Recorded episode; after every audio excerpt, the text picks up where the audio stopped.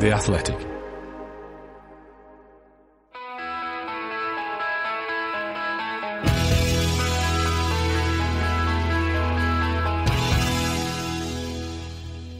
In November 1986, Manchester United hired a 45 year old Scotsman as their new manager. We know it's a marvellous club and I hope the Manchester United players realise that responsibility. And I'm sure they do. And if they do, then we've a real good chance. They'll do alright. Once we get a relationship, I'm sure we'll do very well. It didn't happen overnight, but what followed was an unprecedented period of dominance for the club and more silverware than even his greatest supporters would have predicted. Bruce! Yes! Unbelievable! You strive all your life to, to get a feeling like tonight, and I've never seen anything like my life. It's wonderful. Arsene Wenger's had a, a swipe at Manchester United again today. He's got plenty to say. Maybe next year he could be in the same situation, and I wonder what his story will be then. Manchester United score. They always score. Giggs with a shot. Sheringham! Beckham. Into Sheringham. And Solskjaer has won it! Oh, I can't believe it. I can't believe it. Football, bloody hell. But they never give in. And that's to winner. It's red in Russia, and Manchester United's joy is unconfined. It seemed unthinkable that anyone would ever knock Liverpool off their perch, but Fergie made it his mission. He has reeled them in and now has gone past them. I never thought we could achieve what we achieved, of course, but get the first one uh, opened the doors for us, and we had some great teams after that. This was ideal club for me. There's no question about that. This is the only club in the world that can match my what I needed at the time. Five FA Cups, four League Cups, ten Charity Community Shields, one European Cup Winners' Cup, one European Super Cup, two Champions League titles, Intercontinental Cup, one FIFA Club World Cup, and 13 Premier League titles. The impossible dream made possible by the greatest British manager ever. I wish the players every success in the future. You know the jersey you're wearing. You know what it means to everyone here. And don't ever let yourself down. I'm going inside for a while. I just want to say thank you once again from all, from all the Ferguson family. 11 grandchildren. Thank you. Thank you. Let's hear it for Sir Alex Ferguson. 35 years later, and almost a decade after he stepped down as manager, we're here to toast the man who steered Manchester United into the 21st century on a wave of glory, as on the eve of 2022, he celebrates his 80th birthday.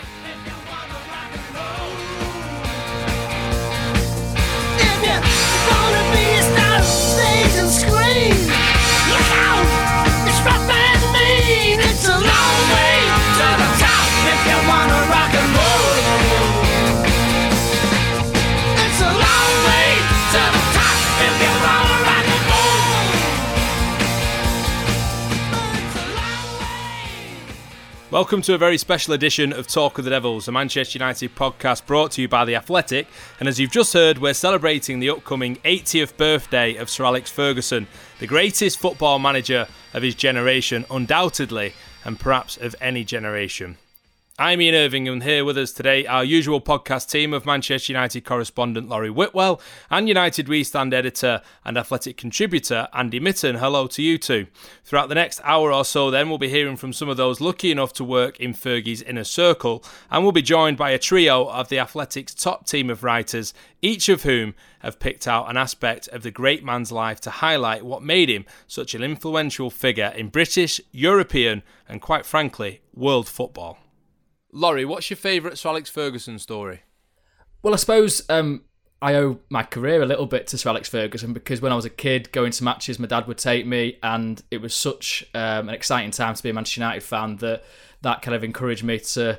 I wasn't very good at football, so what's the next best thing? Try and write about it. Um, and you know, the fact that United had won so many trophies and Sir Alex was such a captivating character really energise that within me, trying to be a journalist and ultimately write about football. So I feel very fortunate in that regard.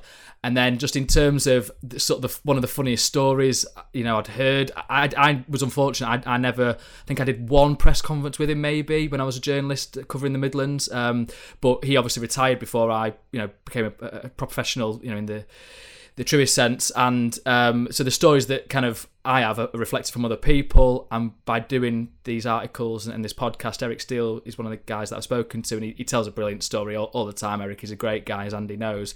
But the one that sticks in my mind that he was telling about Sir Alex was when he'd invited the Australian goalkeeping coach over, Tony Franken, um, and he'd sort of said to Sir Alex, "Is it okay if he watches training the next day? You know, and then we can go for lunch and kind of you know can tap into a little bit of what we do at, at Carrington." And Ferguson goes, "Ah, yeah, no problem, all right." Uh, sorry, that's a, an awful Scottish accent. Where's he from? this is I'm trying to replicate how Eric told me the story. You see, and that, that was I think that was about the same kind of tenor that he he used. Um, anyway, it comes to training and um, Tony Franken's there on the on the sidelines, uh, and Sir Alex stops training. Who the hell's this, basically? And and Eric's like, he's, he's Tony Franken. He's the guy that you said I could. No, it could be a spy. Too close. Get him out of here. So Sir Alex obviously Blimey. forgotten, basically, that he'd, he'd said he could do this. You know, he did he had so many things going on, didn't he, Fergie? I think one of the things he's credited with is how he kept plate spinning. I think Brian McClair says that you know the the plates that he would spin would be incredible. But he'd forgotten this one aspect of it. And the way that Eric describes it is that he got a, a nuclear powered hairdryer, thinking that he brought this spy into the into the camp. Um, and then obviously when you know, Eric goes back to training. All the players are, you know, laughing, laughing their heads off about it. Rio Ferdinand in particular, I think. Um, but after training, he has lunch with him, and Ferguson realizes, you know, the situation and was absolutely golden with him. Came over, introduced himself, asked him how long he was over for, how the journey was. You know, really wanted to get to know him. Um, so I don't, I don't know if there's an apology in there, but I think that was his way of sort of accepting. Yeah, maybe I got this one wrong, Eric. There's contrition, definitely, isn't there? Yeah, I think I can relate to that from Laurie. To be fair, Andy, in terms of being interested in football, being a Manchester United fan growing up, and Fergie and all the mystique around it, sort of adding to my interest and passion for it. And I think another thing as well he's made my career easier in the sense that as a young lad, a young journalist at the age of what, 22, 23, going to Sir Alex Ferguson's press conferences were still to this day the scariest experiences of my career. And going to anyone's press conference now, Pep Guardiola, Jurgen Klopp, Jose Mourinho, whoever it's been down the years, has been easy in comparison to negotiating um, Ferguson's. I, I used to sit there as a, as a young journalist and, look at the other, the older lads, uh, the hardened hacks on the newspapers, getting the hair dryers and the dressing downs. And Ferguson used to have this way of coming into a press conference and starting it himself. Forget being asked a question, like every other manager or every other politician, prime minister, president across the world. He started it. He set the tone. He'd lie about his team news usually, and then throw you some sort of of bone of a line that he wanted someone to bite on to, to, lead the press conference. And I still remember how scared I felt asking him a question. In fact, the the, the best memory I've got of being at a Sir Alex Ferguson press conference, I didn't even get in there. Um, he used to hold it in the um, Academy building at Carrington, and there's a set of very noisy steps up to the mezzanine floor. I opened the door of the front door and he'd started 10 minutes early. I was I was early but late. You'd usually get there at least half an hour before. And I remember putting my foot on the first step and thinking, is this really worth going up these steps to enter the press conference late and get the dressing down that I'm likely to get for being late when I get to the top? So I just turned around and went and sat in the car. Brilliant. that that that was sort of the, the, the mood that he set in those. I mean, Andy, you must have some brilliant stories about him. Football bloody hell's probably the culmination. Uh, that quote when Manchester United were, were crowned champions of Europe, and to to put it into context, I'd grown up supporting United as a kid in the 70s and 80s at a time when Manchester United didn't really win anything. Liverpool were the team who won the league titles. United won occasional FA Cups and Fergie Fergie changed all that. Fergie made United champions time and time again. Uh, I started United We Stand as a kid. I've probably seen the world because of that man because he made Manchester United great. Seen United in playing what 44, 45 uh, countries because he made Manchester United great. And I think history will rightly remember him incredibly well. Interviewed him as, as a journalist, but I used to do a paper round and I could hear Old Trafford and did, did, did do my local team and everyone in my family supported United. I was always going to support Manchester United, even if they were a fourth division team. So for him to take United from what they were when I was a kid to the best team in the world, and I went to Japan to see Manchester United be crowned world champions.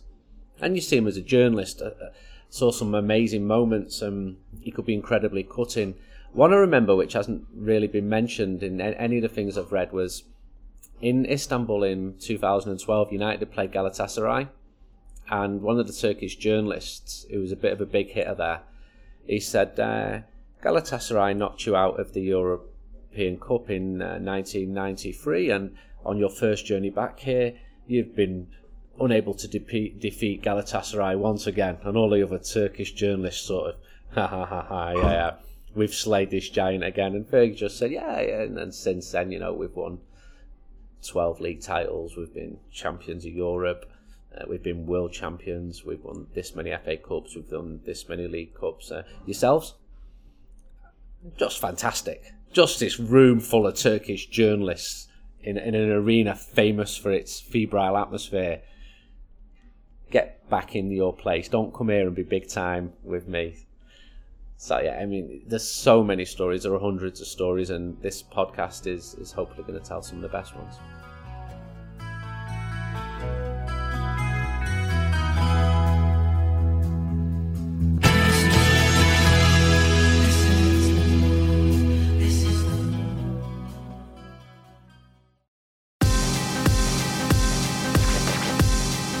Do you like Formula One but struggle to keep up with everything that's going on? Then we have the podcast for you. Introducing the Race F1 Briefing, the podcast that brings you the latest F1 headlines in 15 minutes or less. With new episodes dropping on all four days of every race event, you'll never miss out on hearing what went down in practice, qualifying, or the Grand Prix itself. And we'll also bring you all the behind the scenes news and gossip from the F1 paddock as well. If that sounds like the F1 podcast for you, search the Race F1 Briefing in your podcast app of choice. We'd love to have you join us.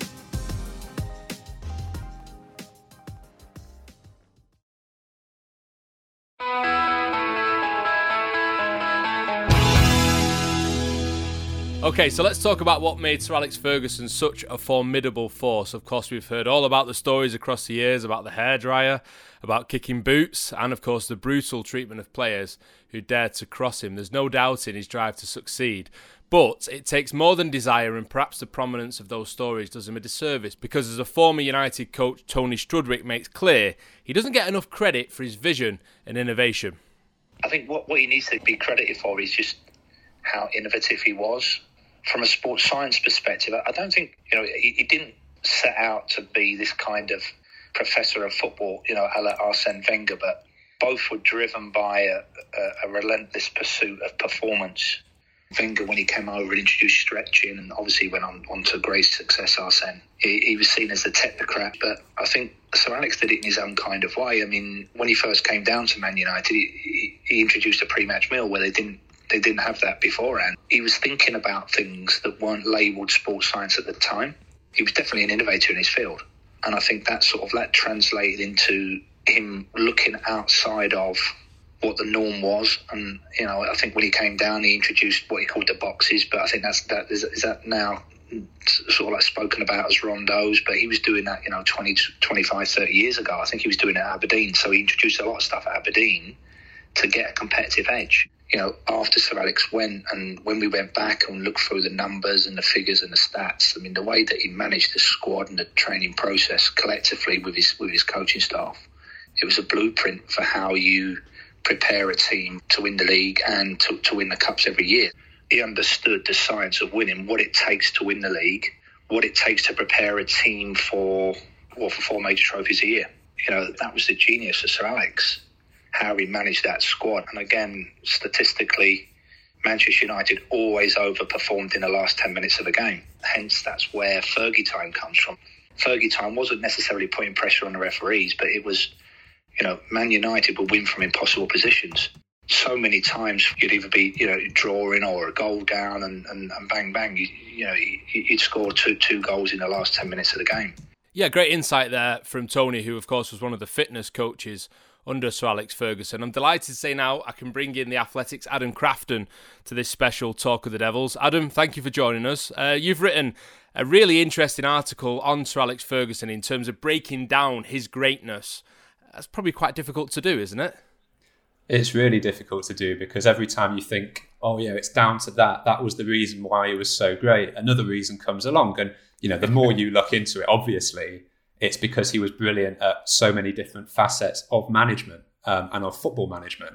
Um, and it was really interesting just listening to that clip with Tony Strudwick, you know, talking about when he was bringing in a pre match meal, which he actually did in his first job at East Stirlingshire uh, in 1974. And that meal was basically the meal that his wife, Kathy, had made for him as a player, which was Dover sole, toast, and honey.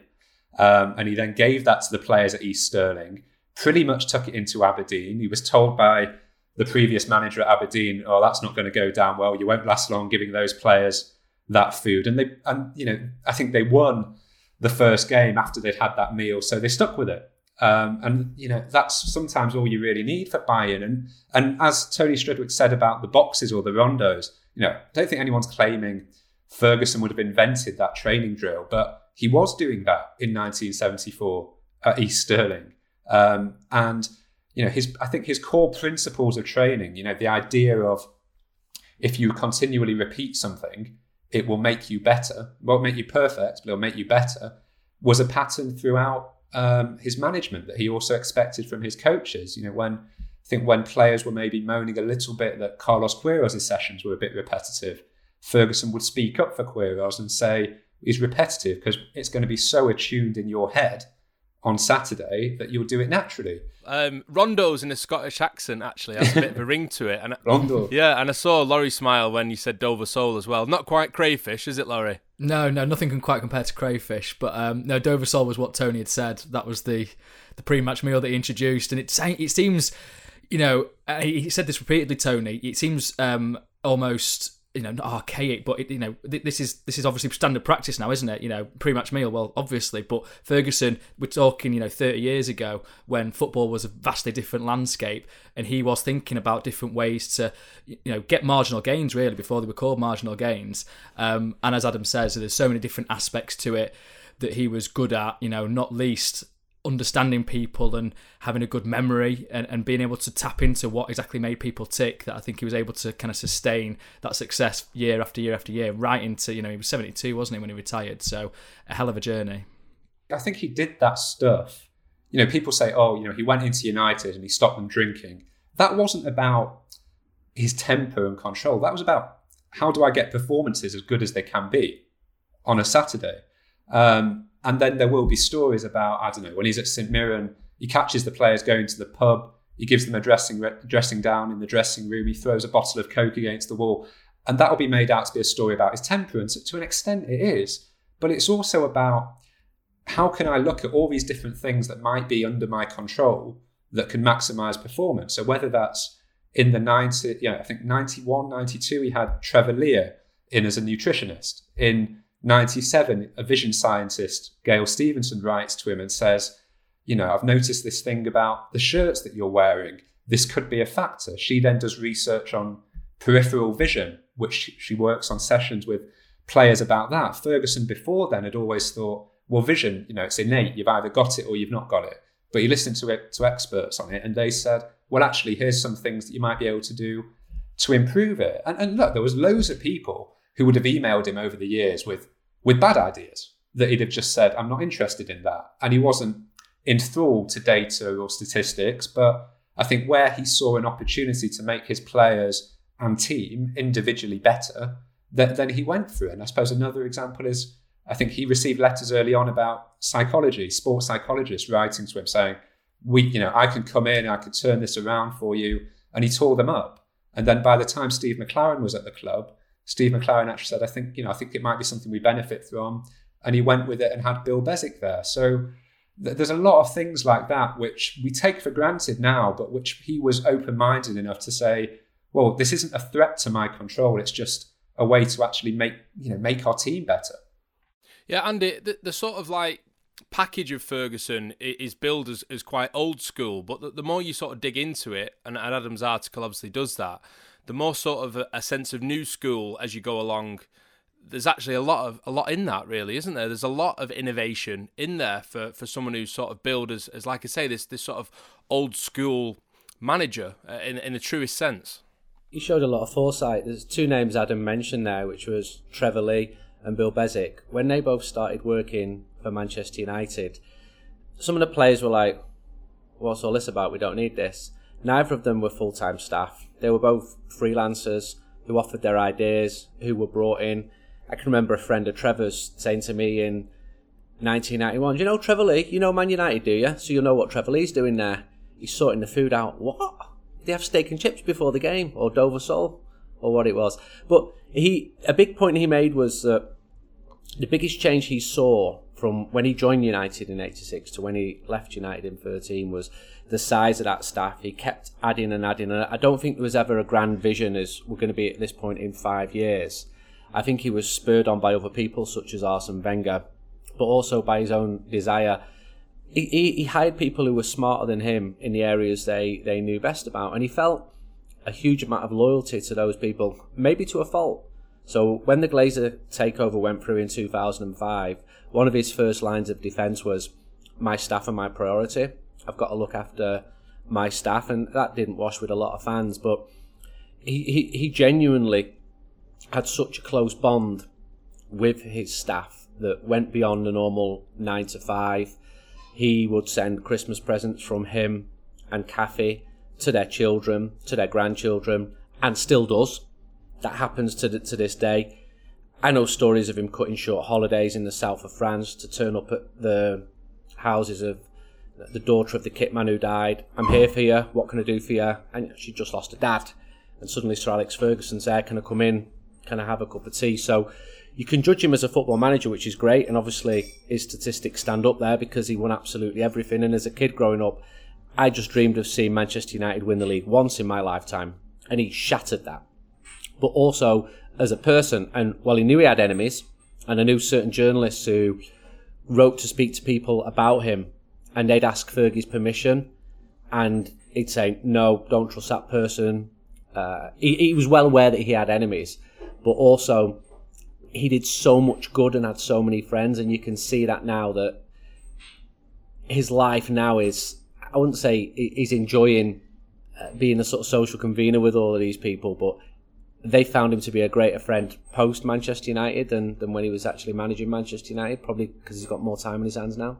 Yeah, in terms of the personal touch, actually, I was going to leave this till a little bit later in the conversation, Adam, but it, it seems a, an apt place to sort of talk about this now because you mentioned before, uh, and Andy uh, as well, sort of the, the little details that he had in him, the, the personal touch, the, the personal relationships that he that he really valued, uh, and that that's something that is talked about with Sir Alex, but it's never the first thing, is it? But for a lot of people who knew him, that is the first thing that they talk about.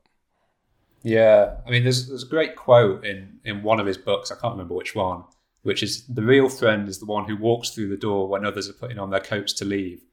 I think that's probably how a lot of players um, felt felt about him at, at, certain times when he really needed them. So, you know, David Beckham, 1998 World Cup, he's being dropped by Glenn Hoddle, who was the England manager at the time, and then told to go and do a press conference at the age of 23, despite being dropped at the World Cup, and then obviously gets sent off and comes under a lot of heat. And Ferguson really looks after him the next season. And there's a load of stories like that where you know Ferguson's understanding of different human beings is really important. And I think he, he talks about in his sort of younger days as a manager feeling like he had to do everything, whether it was run the coaching sessions, prepare pre-season, do the do the schedules. I think it was Archie Knox who was his assistant at one point just turned around and said, "Why am I here? Why why am I still here? If you're going to do all this, you don't need me. You're running all the sessions and you're not observing. You're not actually watching what's going on. And that's when he, I think it was when he was at Aberdeen, he just stepped back from a training session. He saw that one of his players was screwing up his eyes when he was passing the ball. And he turned to the, the kitman at the time and said, Have you noticed that? And they sent them for an eye test, and it turned out he needed glasses.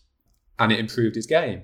And I think from sort of there on, people now say, "Oh, Fergie didn't really do the coaching; he left it to coaches." And probably an element of that was age as he got older, but also an element was, well, if I stand back, I can see things that I wouldn't see if I'm right in the middle of it, and that was clearly of huge value to him. And as Andy says about you know the personal steps that he would make around, you know, gifts for staff. I mean, he still sent Christmas cards to players that played for him until he retired every single year. I mean, for, and that's a lot of players um, to be sending Christmas cards to. And that meant all of those players' kids were running around school saying, I've got a Christmas card from Sir Alex Ferguson. Mean, he wrote a lot of letters um, and he wrote to fans that you know might have lost someone and, and that's something that's become very normal at clubs now you see it quite often on social media but he was doing that without knowing that would go on social media. You know, it was before social media. It wasn't to be public. It was just he saw himself as the head of this big community, and he felt he had a responsibility to step in where necessary to help them. Yeah, one of my colleagues actually um, is a, a cameraman, uh, and he was doing a press conference with Sir Alex at Carrington a long time ago now, obviously when he was manager, but it was a few years even before he stepped away. And he'd it was an early press conference, and he'd driven quite a long way to get there. Uh, he's diabetic and he'd not had a proper breakfast. Anyway, halfway through the press conference, he collapsed. Um, he, he was having a hypo. So, obviously, in a press conference, the camera operators are at the back, the, the, the journalists are in front, and there's only one person with the press officer usually facing the other way, and that's the manager. So, Sir Alex was actually the first person to see Sam fall over. Uh, and he immediately stopped the press conference, went up to the back to check that he was okay, called the security guard over, got him on the phone to the team doctor uh, to make sure that he was going to be all right, ask him what he needed to do. Team doctor says he needs some something sugary, get him a sugary drink. So Sir Alex shouts over to the security guard, fetch this man a Lucozade. Uh, the security guard turns around says, What flavour do you want? And Sir Alex says, oh, Any, any, just get him anything. Uh, and and basically w- w- was really lovely, and it just was another example, I guess, adding to the ones that you're talking about of that personal touch. A camera operator, we all know about Sir Alex's relationship with the media and general sort of attitude towards um, how to use us and things like that. But uh, again, another example of his personal touch. Yeah, another example really of the different sort of assets that Ferguson had uh, is told here by one of his assistant managers, Steve McClaren. And it turns out he was a bit of a demon with quizzes.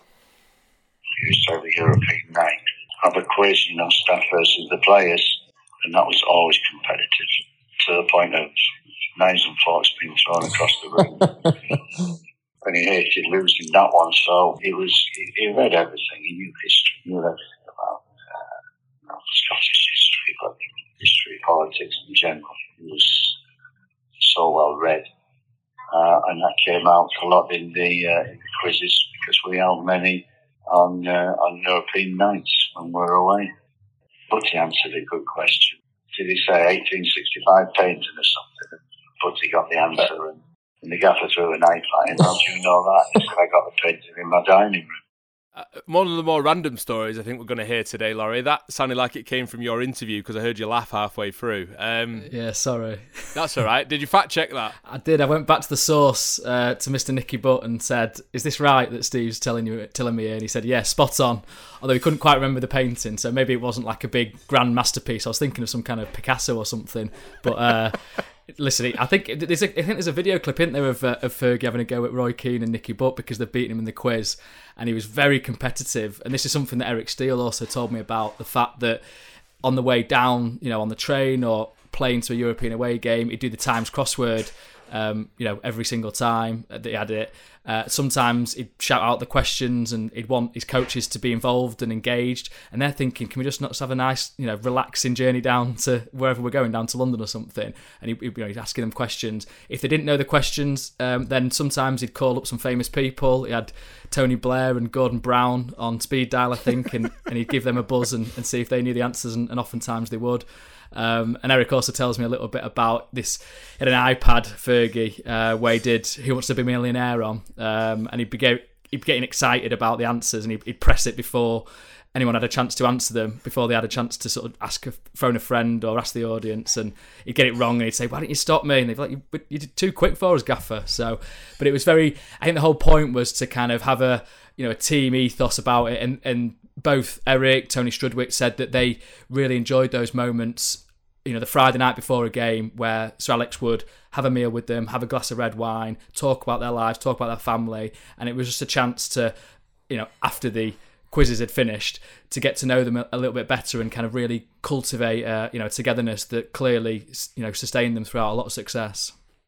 Yeah, really nice tales though. Certainly, uh, Adam, I-, I can't let you go and we can't do a section really on the formidable force of Sir Alex Ferguson without talking about his feuds because there was many of them famously with managers like Arsene Wenger and Kevin Keegan famously with the Football Association um, e- even the media and broadcasters got it as well. Uh, where, where where do you start with this really? Because this sort of formed such a huge part of his persona as well didn't it? I think it was everyone. Um, everyone and anyone at any stage yeah. could be you know, anyone that could at any stage undermine his quest to be the most successful football team in the country would get it. Um, and I think some, you know, a story I was told about the 2002 3 season when United won the league, but they'd had to chase down Arsenal. Um, and Ferguson had nearly retired the year before, and then he changed his mind and decided to stay. And United actually started the next season quite poorly. They were behind Arsenal and they lost at Maine Road against Manchester City 3 1 in the final game at Maine Road. Gary Neville's mistake, Shaun Goater scores. And the way it's described to me in terms of what happened over the next couple of months was basically a three month rolling bollocking for everyone. For everyone at that football club, whether you were uh, the, the doctor, the sports science, the prozone man, the the media team, the website team. Cath on reception? The Cath on reception. I don't think it would ever be Cath on reception, to be fair. No, it um, shouldn't be, no. But the players, everyone got a little bit of it. And the media got it, and the FA got it. And basically, he'd just seen that standards had slipped a little bit. He felt standards had slipped a tiny bit, and he wanted to grip the situation. And the way to grip that situation was was by I suppose the temper was real and the fury was real at what was happening, but how will he use that as a tool at certain moments clearly had a massive impact. And then he, you know, that was obviously the period as well where he massively revved it up with Arsene Wenger. And I think there was genuinely a period where I think did they hate each other? I think it's probably best to say they both hated losing. And that manifested in appearing to hate each other at times. It looked um, like hate. It did. It did. Certainly yeah. between the players, they drove the players to a stage where you know they absolutely hate, hated each other for a while and couldn't bear to lose. You know, some of the comments when you read them back now, you, you read them and you're like, wow, imagine having a bit of that to cover in 2021. I mean, whatever we get now is incredibly small fry compared to that. But it got it got towards the end of the season, and United were going to Arsenal, and it had been going back and forth between Wenger, Ferguson, Wenger, Ferguson. And he's walking up to this press conference, and he's talking to a few different people. And everyone had expected this press conference the night before United go to Highbury for this crucial ties decider to be, you know, a Ferguson classic press conference. He's going to go after Wenger. He's going to go big. And he just said to someone as he was going into the press conference, Have you ever read John McEnroe's book that must have been out at the time? And the person said, No. Not sure why you're bringing that up as we go into an Arsene Wenger press conference. And he just said, um, McEnroe wrote that you never lose your temper in a final, despite all of McEnroe's own temper tantrums without, you know, throughout games. And, and Ferguson went into this press conference. You had all the newspaper number ones there waiting for this turbocharged copy. And he was just sweetness for 20 minutes, half an hour, didn't rev it up, because he, as far as he was concerned, he'd driven Arsenal to the point he wanted to drive them and he was in control of the situation. The next night they draw 2 2 and he goes over to the fans, gives them a fist pump, and you know, they pretty much got as close to where they needed to be in terms of getting their title back. And obviously, that's one of those stories that benefits from hindsight in terms of how that season played out.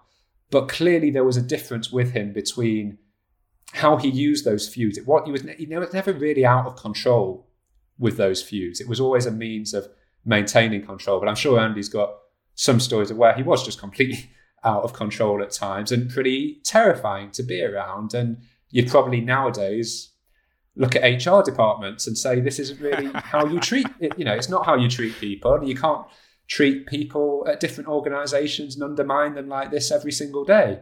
Um, but he could. He, he usually was right. He wasn't always right, and sometimes when he was wrong, he'd sort of admit it two months later with a a cup of tea or, or a handshake. But sometimes he was just wrong. I remember when United played in Rio in January 2000 and the players went for a walk up to Christ the Redeemer statue.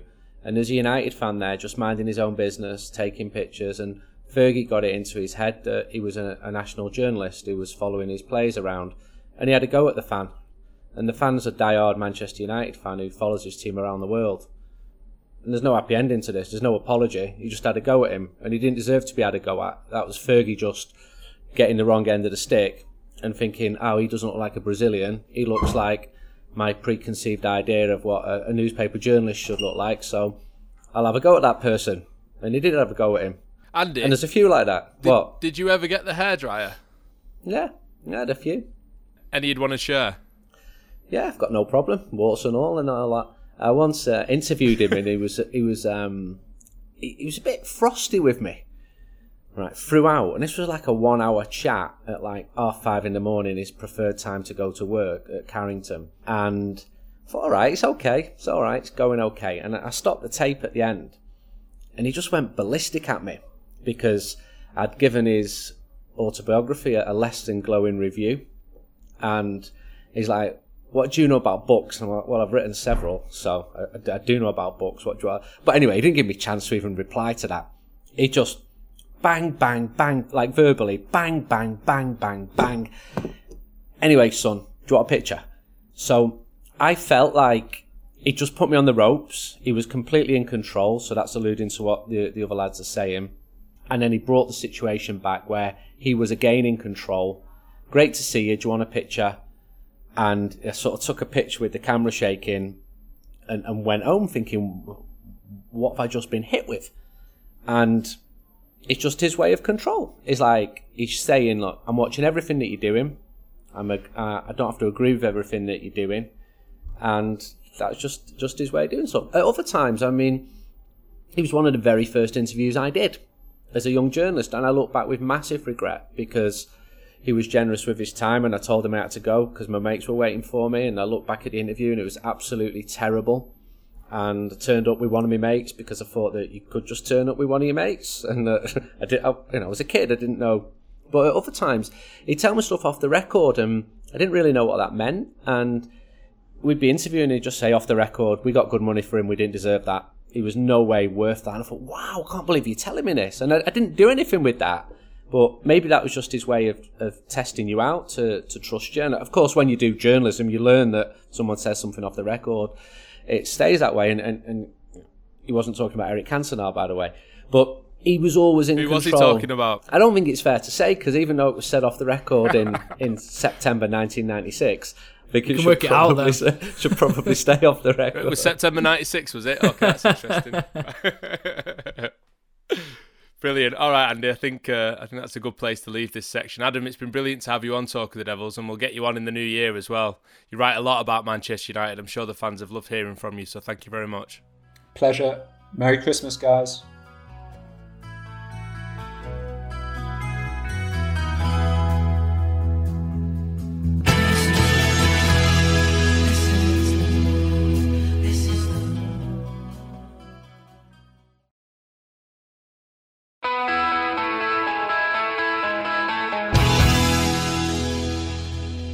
Okay, help me finish this line then. You'll never win anything with.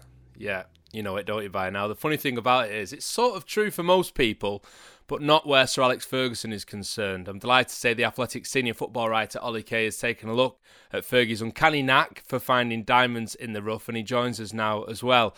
Ollie, welcome to Talk of the Devils. Thank you very much. Is it a case of finding diamonds in the rough, or is it a case of him polishing those diamonds? Yeah, uh, certainly a, a lot of polishing as well. But he he he basically, I mean, if, you know, people will immediately say the class of '92 and, and and that group of players he had at Manchester United, who were you know a brilliantly talented group, not just sort of Ryan Giggs, Paul Scholes, David Beckham, the Nevilles, Nicky Butt, But even some like you know Ben Thornley and John O'Kane, who didn't really make the grade, Chris Casper, it was a really, really, really talented group. And a lot of the polishing, you know, was done by Eric Harrison and Brian Kidd. Um, but that was all part of a, a sustained ethos that, that Ferguson had from almost from the moment he started at Manchester United. Um, that he wanted to do what he'd done at Aberdeen and and, St Mirren and, and, and build the club, build the youth structure, eventually build around young players, and that's what he did. And, and his his you know he he was basically the sort of you know uh, the final part of that. He he was involved in channeling channeling the quality they had, the character they had in, into first team players, making them, you know, integrating them in, in, that first team, which he did brilliantly. But it was all, you know, all, all, the work that happened before that under Eric Harrison and others also reflected his his belief in the importance of, of young players and the, and the need to develop them as part of a successful team. Yeah, we'll talk more in a minute about the decision around integrating the class of 92 and of course the high profile players that were sold that summer as well. But but fundamentally Ollie why did he have so much faith in youth? Why why did he really want them to form a part of all of his sides it seemed? Yeah and, and I mean that is the important thing that it's that it's all of his, his sides. I mean I, I dug deep into his time at St Mirren and, and Aberdeen and you know people I think people know, you know, people south of the border know that he, he did brilliantly with Aberdeen and won league titles and, and won the European Cup Winners' Cup, beating Real Madrid. I hadn't realised how young that team was. Um, Jim Leighton in goal was 24, Alex McLeish 24, Neil Simpson and Neale Cooper in midfield, central midfield, 21 and 19 respectively. Eric Black 19, John Hewitt who came off the bench to score the winner 20. So that was a really really young team, and that was basically you know that was that was the way he built. That was the way he believed in building, and he wanted to do the same at United. And um, he inherited an old team, you know, an old kind of injury-prone, unfit drinking team, basically at, at United, and um, moved a lot of those players on quite quickly with the with the hope of establishing young homegrown talent in the team. And there was the people remember the, the Fergie fledglings of the late 80s, um, which had people like Mark Robins, Russell Beardsmore, Lee Martin, Lee Sharpe um, others briefly as well. But that they didn't have that sustained success. But I think always when he, from the moment he he'd really got himself comfortable there and, and stable and, and secure in his position. When he won that first league title, I think he wanted to be able to integrate a really homegrown team, which is obviously what he did. And of course, it helps when you've got players of the talent of Giggs, Beckham, Scholes, the Nevilles, but etc. But yeah, yes, it was an exceptionally talented group, but I think most people would look at some of the players, you know, Nicky Butt, the Nevilles, and say that you know he got absolutely everything out of those players, and they they importantly got everything out of themselves as well, and that again is the Ferguson ethos, sort of in full effect. Really, it's it's you know getting every last bit out of your talent, working together as a team, and you know there have clearly been more talented individuals than than the Neville brothers and the, than Nicky Butt and, and even David Beckham, who have not had a fraction of the success that they've they've had. And it was it was about making every player more than the sum of his individual abilities, making the team much much stronger than the sum of its parts. Yeah, latterly, uh, latterly, sorry, we, we definitely saw that from the Manchester United sides that the last couple that, that won Premier League titles were, were nowhere near the, the, the best teams that, that Ferguson had built, yet still managed to get their hands on the Premier League trophy. You mentioned Nicky Butt there, Ollie. Let's hear from him now. Then this is him talking about the way that Sir Alex showed faith in the younger players. I first seen all that when I was on holiday. With, I was on holiday with some of my mates in, in Cyprus. Seeing these big superstars leaving, you're thinking, "Oh God, they've gone, and now more superstars are coming in." And feeling a bit sorry for yourself when you get back to pre-season training. You get given the number eight shirt, and Gary Neville gets given the number two shirt instead of Paul Parker, and so on and so on. Yeah, so it's a bit of a wow. He's, he's got faith in us, and that, and that was it. Really. Genius, really. He spotted us at an early age and got to know us and our parents at the age of 12, 13. Spot, knew about what was going on at school, knew about what was going on in Manchester Boys playing for county teams. And it's amazing. You think back, it's not um, storytelling, it's, it's facts. You know, you go to your school, you, you come to your house, you, you know your parents' names, and that was like a you know 12, 13 years of age. Well, whether he had a vision or not, I'm not sure because I don't think you can tell people going to play for Man United for that longer time. But he, he, he definitely engaged with the young players and hoped to get them to run through brick walls for him. I think that's what he achieved. I think football's changing that dynamic. I think it's difficult now to to behave and and, um, and put yourself out there like Sir Alex did. But it, you get that level of trust for the player when you build it over years, and when you come in, you do what he did, and you know from what he did for all of us as young boys, we you know, we would do anything, for him still would. I'm sure older Manchester United fans know all about the summer of 1995. Any younger ones or any older ones that need a reminder, basically, Sir Alex Ferguson decided to sell three of the most experienced senior footballers in the squad in Paul Ince, Mark Hughes, and Andrei Kanchelskis, and push forward this group of young players who we'd seen in glimpses at that point, but certainly they weren't really established as, as true first team footballers in Nicky Butt, David Beckham, Paul Scholes, and the Neville brothers as well. Andy, as a fan at that point, what on earth did you think?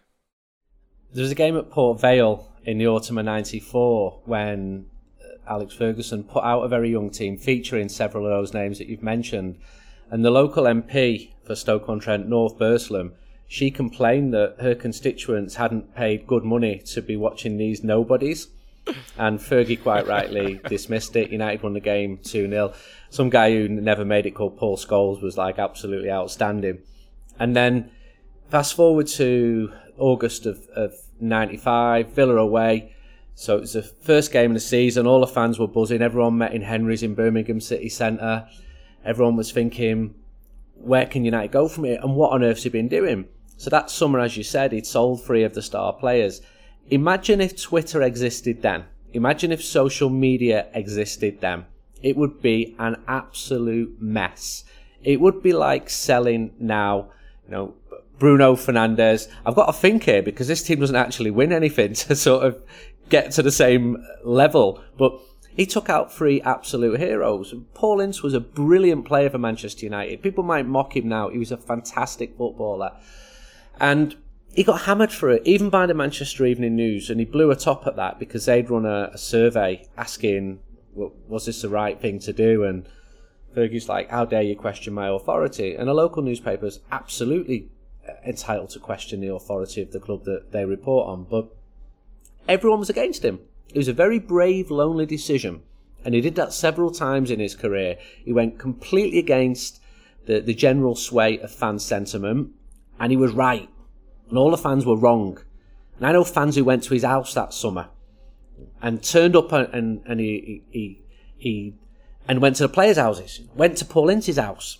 You know, you don't need to leave. You know, we all know Fergie's wrong here, but Fergie might rightly argue that he wasn't wrong because the following May, Manchester United won the double double. So lonely, brave decisions, but he was seeing those players on a daily basis. He was far closer to them and to their nuances and their personalities as well as their, their, their talents as footballers. And he knew what he was doing. And again, it showed the foresight that we'd spoken about earlier on in the podcast. But I learned a few lessons over the years as a United fan and also as someone who, who writes about it, never say anything for definite. Never write off people. We started United We Stand and we had an article in the very first issue, Ferguson out, and I deliberated long and hard. Should we put a question mark at the end of that? And when I see people making very definitive comments now, I think you don't know for certain. Nobody knows for certain. No, to show you how important those players were for Manchester United, two of those departures, Mark Hughes and Paul Ince, ruined my wallpaper at the time because they were two of the four players that were printed in a diamond design right across my room. So, yeah, I remember that fondly actually, being really disappointed as a little kid that the wallpaper was no good anymore. Uh, Ollie, in terms of these decisions, a key word that Andy mentioned there was lonely um, because it really did feel like they were his decisions. Did you get the sense that it was all Ferguson, or was he using the experience and know how around him to make these huge, huge calls? Well, it, he, he'd sort of slightly begun to fall out with Paul Ince.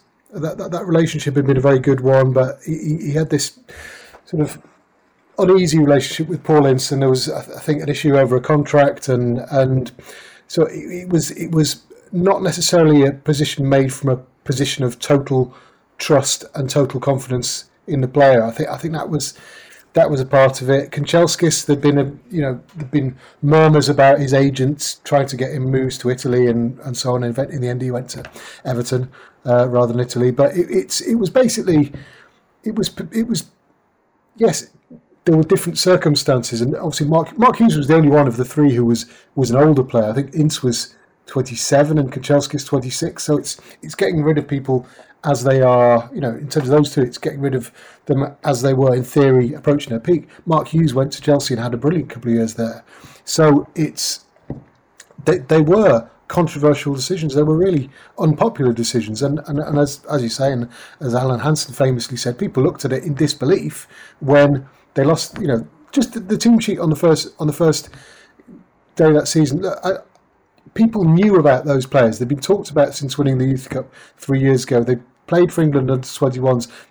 Gary Neville had played for England, I think, maybe um, maybe by then, I think. But the the, the others, you know, they'd had games, you know, often in Europe because of the full foreigner rule. They'd not played an awful lot of football, any of them, and it was it was just seen as as a really kind of wacky, wild thing to do. And I think because you know, in those days there was no sort of transfer window system. It was just imagined perhaps that they would get two or three weeks to try and prove themselves while he was looking for reinforcements. But no, he, he stuck with that team absolutely throughout, and they, you know, the the four or five of them over the course of that season were were magnificent, and and and you know, Nicky Butt is often the forgotten member of of, of that sort of group because he I think was he the first to go I can't remember, but he, he was well, Beckham, Beckham was the first to go, but nobody forgets Beckham. But um, but Nick, Nicky Butt was was you know massive in those few seasons, first few seasons. He was a really important player in, in filling that void, and it was a big void, personality wise and,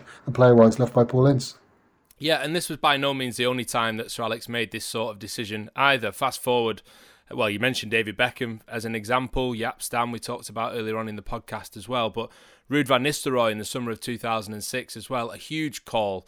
One of the deadliest finishers in Europe, one of the best players in the Premier League at the time. And Nicky Butt, again, we can hear from him speaking about the mood inside the dressing room when they heard that Ruud van Nistelrooy was to be moved on by Manchester United. You don't think much. You just you just trust the process. You know, it's happened with unbelievable players before Ruud unbelievable players before any of them really. This it went on from when he first came in and Paul McGrath well, got moved on, Noah White got moved on, and then it was Paul and Mark Hughes and every single one of them are superstars and everyone there's always someone to replace you and you just see that these players are leaving and you knew that it was someone coming in and someone's going to take his place because the manager would never I think you only mentioned Jaap Stam was the only one great at doing that's not bad for 20 odd years one, one person to be better doing so he, you know, he knew exactly what he was doing with the players time to move on yeah, surprising that he ever admitted regretting to selling Jaap Stam. To be honest, I thought he would have kept that to himself. Laurie, you were a bit older at this point, so I can I can bring you in now. We, we were children, weren't we, when 1995 and the class of '92 kicked off? But I remember Ruud van Nistelrooy going, and this onus of the faith being put in Wayne Rooney and Cristiano Ronaldo to lead Manchester United forward. And again, another great call, another defining call as well. I do remember 95, 96. I'm just going to say, because it was the grey kits that we were talking about earlier with Gail Stephenson and Beckham scores that goal, doesn't he? The 3 1. And you sort of thinking, actually, is there something there? But it, the, the Alan Hansen thing that, that, that night when it Match of the Day sticks in the mind. You were still up at that point, were you? I was allowed, Watching yeah. match of the day. Cheeky, I know. How old were you? Uh, I think it was a 10, no, 9, something like that. Yeah, my mum and dad had me in bed, mate. So yeah, obviously liberal, liberal parents, I suppose. But um, says a lot about how I live my life now, I guess. Um, they, but no, when when when Nicky was talking about yeah, Ruud van Nistelrooy going, you know, it, the, the way he, it seemed, he seemed like it, you know, it wasn't like a big deal really you know from his point of view. It didn't seem like yeah okay maybe it was at the time and he's kind of in hindsight it, it's become more of a yeah well obviously you do that for one of the greatest players ever in Cristiano Ronaldo. But I genuinely felt that he was saying we just we'd, we'd seen it so many times with Sir Alex before that he'd made these calls that we trusted it. And I guess you could see the way that the team was shaping. There'd obviously been some disruption with Ruud and with, with Cristiano about you know how they were going to play and there'd been a bit of a fallout hadn't there? But um but he, I think they just knew that Sir Alex, you know, would obviously make those tough calls with the benefit of the team in mind. Um, it was actually quite funny on a, a, separate piece. Nicky Butt was the guy that came off for Cristiano Ronaldo on his debut against Bolton Wanderers, and he's there he's, he's there sort of thinking, I'm coming off for this kid. He'll never amount to anything. And obviously, you know, he can he can say that with a smile nowadays. But um, no, I think he was, you know, I think that they just spoke to it because Nicky Butt saw it all the way through from you know, being in, in the academy, having that tough upbringing from Eric Harrison, where, you know, let's not mince our words, it was brutal at times, I think, what they sort of had to go through and the, the way that they were treated by some of the senior players, you know, Peter Schmeichel telling them to go get balls, as, you know, be like a kind of a ball by almost. Um, and it wasn't a kind of you're, you're in our first team dressing room welcoming with open arms. It was a, a, tough sort of environment to go into, but they obviously proved themselves throughout that. And then they could pass that down and having that spine throughout Ferguson's whole time at United with obviously Paul Scholes and Ryan Giggs being the ones and Gary Neville that sort of sustained throughout it all. He was able to have those as reference points for any players that came in. So Ronaldo himself, you know, Giggs, Scholes, but you know, kicked him in training, and they told him in the dressing room, "You any chance of you tracking back?" You know that kind of stuff. So they, but they could say that because they've been through it themselves. So that was such a key pillar, I think, of Ferguson's management. Uh, last word on this, Ollie. Really, do, do, you think his focus on youth and, and promoting players was a little bit about loyalty as well, and a little bit about ensuring that he kept control of these dressing rooms and that players would give everything for him? Because there was, from the outside, always a sort of uh, assumption that he just got rid of the people who'd got too big for the boots or questioned his authority. Well, I think he was. I think he was loyal in one way, but he was also very ruthless in other ways. In in a way that he'd get rid of, as we say, key players, and, and that you know we've talked about the big names like Paul Ince and Kanchelskis and and um, you know Van Nistelrooy, etc. But he, he, got rid of you know he, got rid of Nicky Butt when when you know he, he kind of marginalised Nicky Butt, Phil Neville when when, when I mean, you'd say you'd say he was doing it for the good of their careers, but he didn't. He wasn't sentimental about them. He, he was he was he was quite ruthless in the way that he, he, decided let's move on from them. I think he I think what he just really um, appreciated and um, understood probably better than any manager there's ever been was just the power of you know human nature, the the, the power of the sort of unity that, that came from from that having that core of players who'd grown up together and players who understood, you know, the Manchester United way and and just his his feeling, just reading through some of his books and and, and he, particularly the the recent one, leading, which is more of a sort of management business business management type. Um, uh, manual rather than a football um, autobiography, but he talks about the importance of that sort of succession planning and the importance of having youth and energy and, and people in the people in the building in any building that get it so much and are so fundamentally committed to it. So you, you might have other players who would come and go. Ronaldo was only there for six years. You know, John O'Shea, for example, was there before him and was there after him, and he always felt that that you know as long as I've got these people in the dressing room, yes, there probably was a bit of kind of self governance within the within the dressing room as well, because these people understood what exactly what Ferguson wanted. But there was also you know that sort of identity on the pitch, and you would look at the United team, and there would always be at least three, four, five players who would come through that system who knew precisely what it took, and and it's uh, yeah, it's even like Tom Cleverley who was in the final title winning team wouldn't wouldn't go down as a you know United great by any means, but people like Cleverley and Welbeck and the Da Silva twins who who were there as young players and Ferguson just loved building around youth and and left a team which he was convinced was just was only going to get better.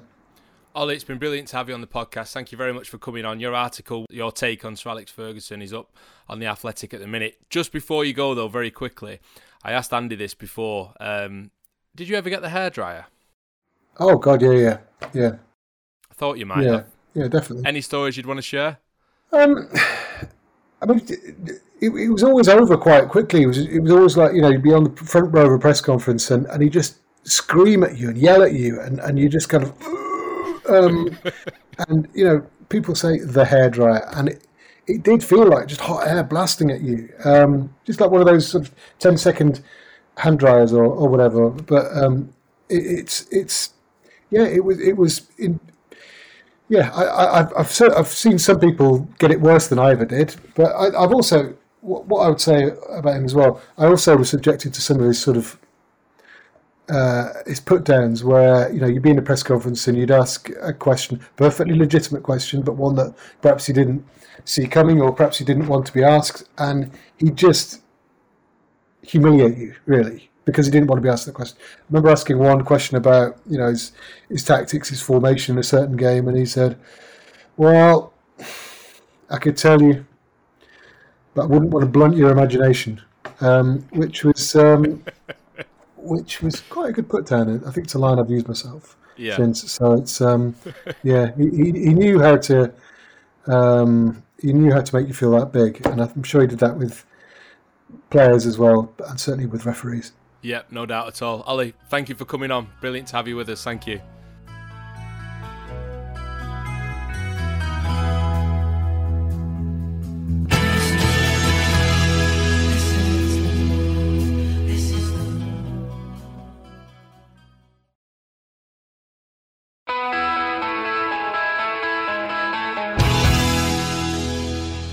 Now, finally, here's something us mere mortals can relate to a nice glass of red after the match. Except, as Nick Miller discovered in researching his article, the wine enjoyed in Fergie's office at Old Trafford was often bordering on the divine, as visiting managers sought to impress the great man as well. And Nick joins us now. Nick, thank you for doing this. Of course, your article um, on, on Mind Games and Merlot uh, is on the Athletic at the minute. People can go and check that out. Um, bet you enjoyed writing this. I enjoyed reading it, certainly.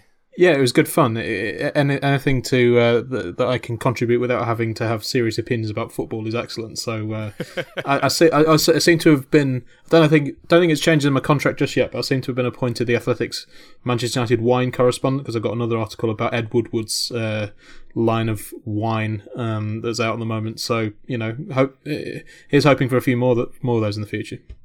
Yeah, absolutely. Um, cheers to that. Let's talk about uh, Ferguson and wine then. I, ha- I have to admit at this point that I did let out a smile when you wrote about lazy journalists asking about getting Ferguson uh, wine after matches because I, I'm pretty sure I was guilty of that at least a couple of times uh, down the years. But um, it was a huge thing, wasn't it? What what bottle are you getting Fergie for the match? It, it became almost a stock question to ask any manager facing Ferguson for the first time. Such was his love of wine.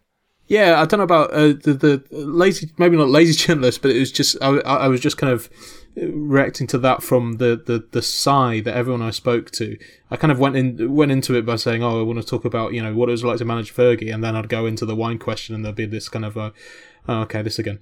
Um, but yeah, it, for, for a little while it seemed like it there was this kind of super obsequious thing that you know any opposition manager, particularly managers of a sort of smaller team, would it would be this kind of competition to see who could get who could impress the coolest boy in the class with the nicest bottle of wine. Um, but uh, I, you know, as as I was writing this, I came to think of it as the, the wine obviously got the, the attention, but it was more about what the, what they talked about whilst drinking the wine and the relationships that um, Fergie and you know obviously the other managers um, could develop o- over those things. And you know, you you're not going to get Fergie wasn't going to send you a um, you know hot young thing on loan if you were you know I don't know a championship manager or something because you bought him a nice bottle of wine, but it's not going to hurt. No, absolutely. What was your favourite story that you unveiled then? Well, my, uh, my favorite cheating slightly. Um, my favorite story probably was um, it was one that had been uh, sort of knocking around for a little while about there were a couple of ones to do with Sam Allardyce. One where Fergie, um, the the practical joker Fergie, which I'm not sure uh, is a one I was not a side of him I was hugely familiar with, but um, he First uh, time it's been mentioned on the podcast. To be fair, well, there you go. So that's perfect. Um, yeah. He, the, the, Sam Allardyce bought him a very nice bottle of wine, and Fergie swapped it for Ribena, and you know hilarity ensued. But there was another one where um, Allardyce bought him a, a, a very nice bottle to commemorate some anniversary or something like that, and he left it out to um, to you know get a bit of air and to breathe. And some over over efficient cleaning people just saw this kind of dusty bottle of open wine and tipped it down the sink. Um, so they uh, it had to settle for the the sort of six quid bottle of house red that um, you know that West Ham served up at that time. That's absolutely painful. I can sort of cringe just thinking about doing it. Uh, Andy, ever shared a bottle of red with Sir Alex Ferguson? No. Would you have wanted to? Yeah, but I know absolutely nothing about wine. I'd love to hit you with a fantastic anecdote of wine, you know, watching Manchester United pre-season, but I've got to be honest, no. A cup of tea maybe at some point. Uh, Nick, this isn't just superficial with Sir Alex either, is it? He's almost a student of wine, it seems, uh, judging by your article. Yeah, I mean, he kind of he got into it. I think it was about sort of ninety seven around that time, where his wife basically told him to get some other interests beyond football, and uh, you know, horse racing was one of those, and wine was another. So he kind of really started to um, gen up on it, and he, he viewed it as a. I think I wrote in the piece that he kind of found the the somehow managed to find the competitive side of wine because he started viewing it as a as like a um uh, uh, not quite not just buying a nice bottle to you know have over dinner or with an opposition manager after a game, but as investments. Uh, there was a quote I think it was from his one of his autobiographies where he said, "I started buying the recommendations from various experts he's spoken to, but they weren't making any money, so he just started going in for the really big really big stuff." Um, so yeah, he. it, it, uh, one of the things that I kind of thought about wh- while I was writing this piece is how he how he kind of had the time for any of this stuff to become uh, an expert in uh, sort of semi-expert in you know the fine red wines of, of Europe and beyond. And he also, I think he also did he teach himself French and the piano, and uh, was apparently a, a, a know-it-all in terms of like you know historical uh, bio, uh, you know biographies and all this kind of thing Very good at quizzes. yeah, br- brilliant at told us. quizzes. Yeah. At the same time as kind of you know running the the the biggest club in the in the world, which I, I you know I I can barely find time to sort of do the hooverings. Never mind to do all this. So it's just astonishing how he kind of he found the time to doing it all of this stuff. Yeah, you said before it was almost like a rite of passage buying a, a decent bottle of wine for Sir Alex Ferguson. And one of the managers who actually benefited from Fergie's hospitality was the then Schalke manager uh, in 2011, a certain Ralf Rangnick, of course. And following a heavy defeat in the Champions League semi final, they did enjoy a glass of red together, unlike Andy and Sir Alex. Yes, we spoke after the second leg here. He, he invited me into his office at Old Trafford in the stadium. Uh, he enjoyed the glass of wine more than I did because we had no chance whatsoever in that game. However, we, we missed out four, four or five uh, important first 11 players at the time. So, uh, yeah, that was the first meeting, the first time I met Sir Alec, and then we met again in 2015 uh, at an event of the Kicker Sports magazine uh, for the Benzeman Award. Uh, we had dinner together, and I'm very much looking forward to meeting him in the next couple of weeks. Maybe the maybe the, the, the germs of uh, of the his current appointment were, were placed there. Maybe he impressed Fergie with a lovely bottle of red, and you know, twenty years later or however long it was, um, he's he's now kind of one of his successors. The uh, a um, a lesson for us all there. You sort of heard there as well, Laurie, the amount of respect that he had for Sir Alex Ferguson. I mean, we're talking about a guy who's, who's sort of forged a brilliant career in coaching and, and uh, as a football exec as well in his own right. But to hear him speak about Sir Alex, there's a certain quality in his voice, isn't there? Yeah, I think that's the that's the point that Sir Alex Ferguson was a great British manager. Okay, he would very he would probably say a great Scottish manager, but in terms of what he did in in this country, um, had has no parallel really.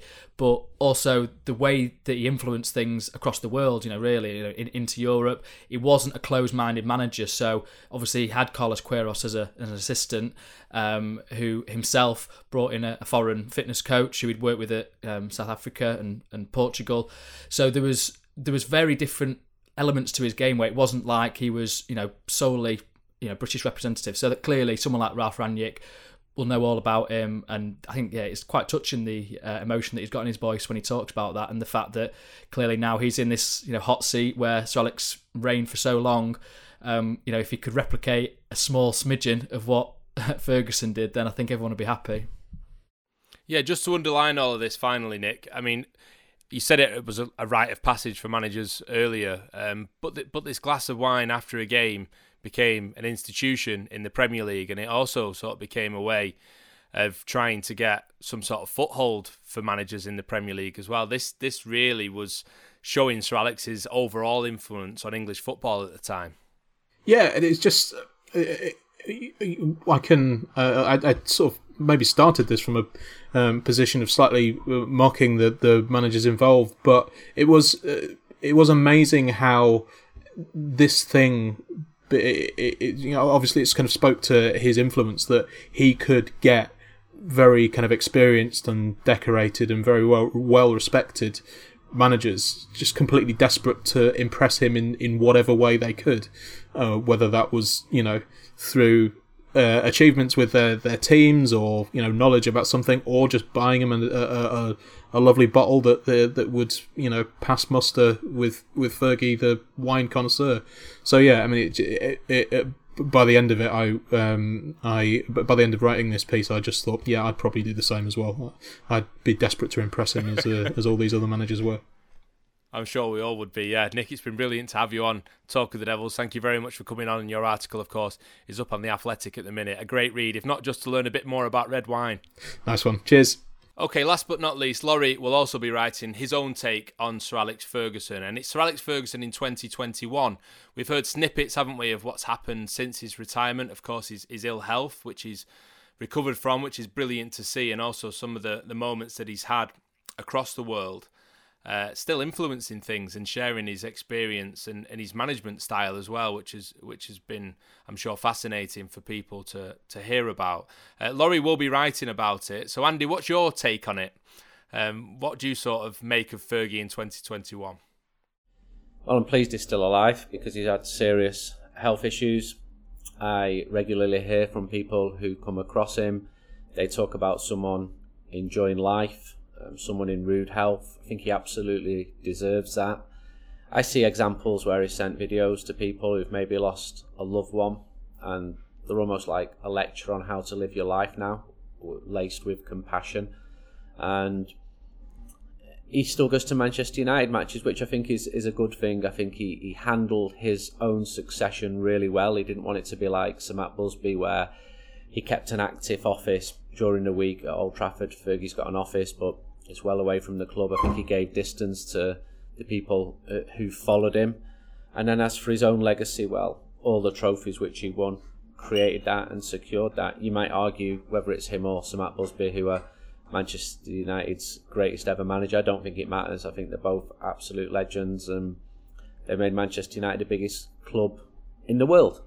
Which, you know, Manchester isn't the biggest city in the world. Manchester's not London. It's not. It's not Paris, and for United to to do that um, is largely down to Busby, but also Ferguson because he did it in a modern era and he adjusted and he developed. Um, even though football was forever changing and at a fast pace, he was also able to change as well. He didn't just build one great United team; he built several, and that's what Busby did as well. And we could speak for hours about the great things that he's done, but such a character as well, whether with the media, whether with the fans. Um, we can talk about him now um, as he comes to celebrate a key birthday in his life. And I just think it's wonderful that he's able to enjoy life now with his family, with his friends, and still go to matches. I just feel a little bit sorry for him about some of the games that he's having to witness. There is that, yeah. But that's a perfect place to leave it. You've rounded it off really nicely, Andy. So thank you, Andy, for being with us across that very special Talk of the Devils. Thank you to Laurie as well. So that's Sir Alex Ferguson. Uh, come New Year's Eve, of course, we'll all raise a glass to the great man. Happy 80th birthday, Sir Alex Ferguson. I hope you've all enjoyed listening to this very special edition of Talk of the Devils. We've certainly enjoyed putting it together for you and talking about Fergie. And we'll see you in the new year. Take care. Bye bye. Well, now that you've done it once and finally broken that 26 year spell, do you think you can form a dynasty here in much the same way Sir Matt Busby did? Well, we have the platform and we definitely have the resources. We have the players, and as long as they're hungry, because without hunger you can never achieve anything. And I would be saying to my players now is, go on, the door's open for you. It's up to yourself. If you really want to do it, you can do it. And it's, I think, in the modern context uh, of football, I think it's very difficult to say that you're going to dominate football. But what I think we will do is, I think we will be there all the time now. I won't be taking my foot off the pedal. It's not my nature. And I will certainly be looking for my players to lead the way for me.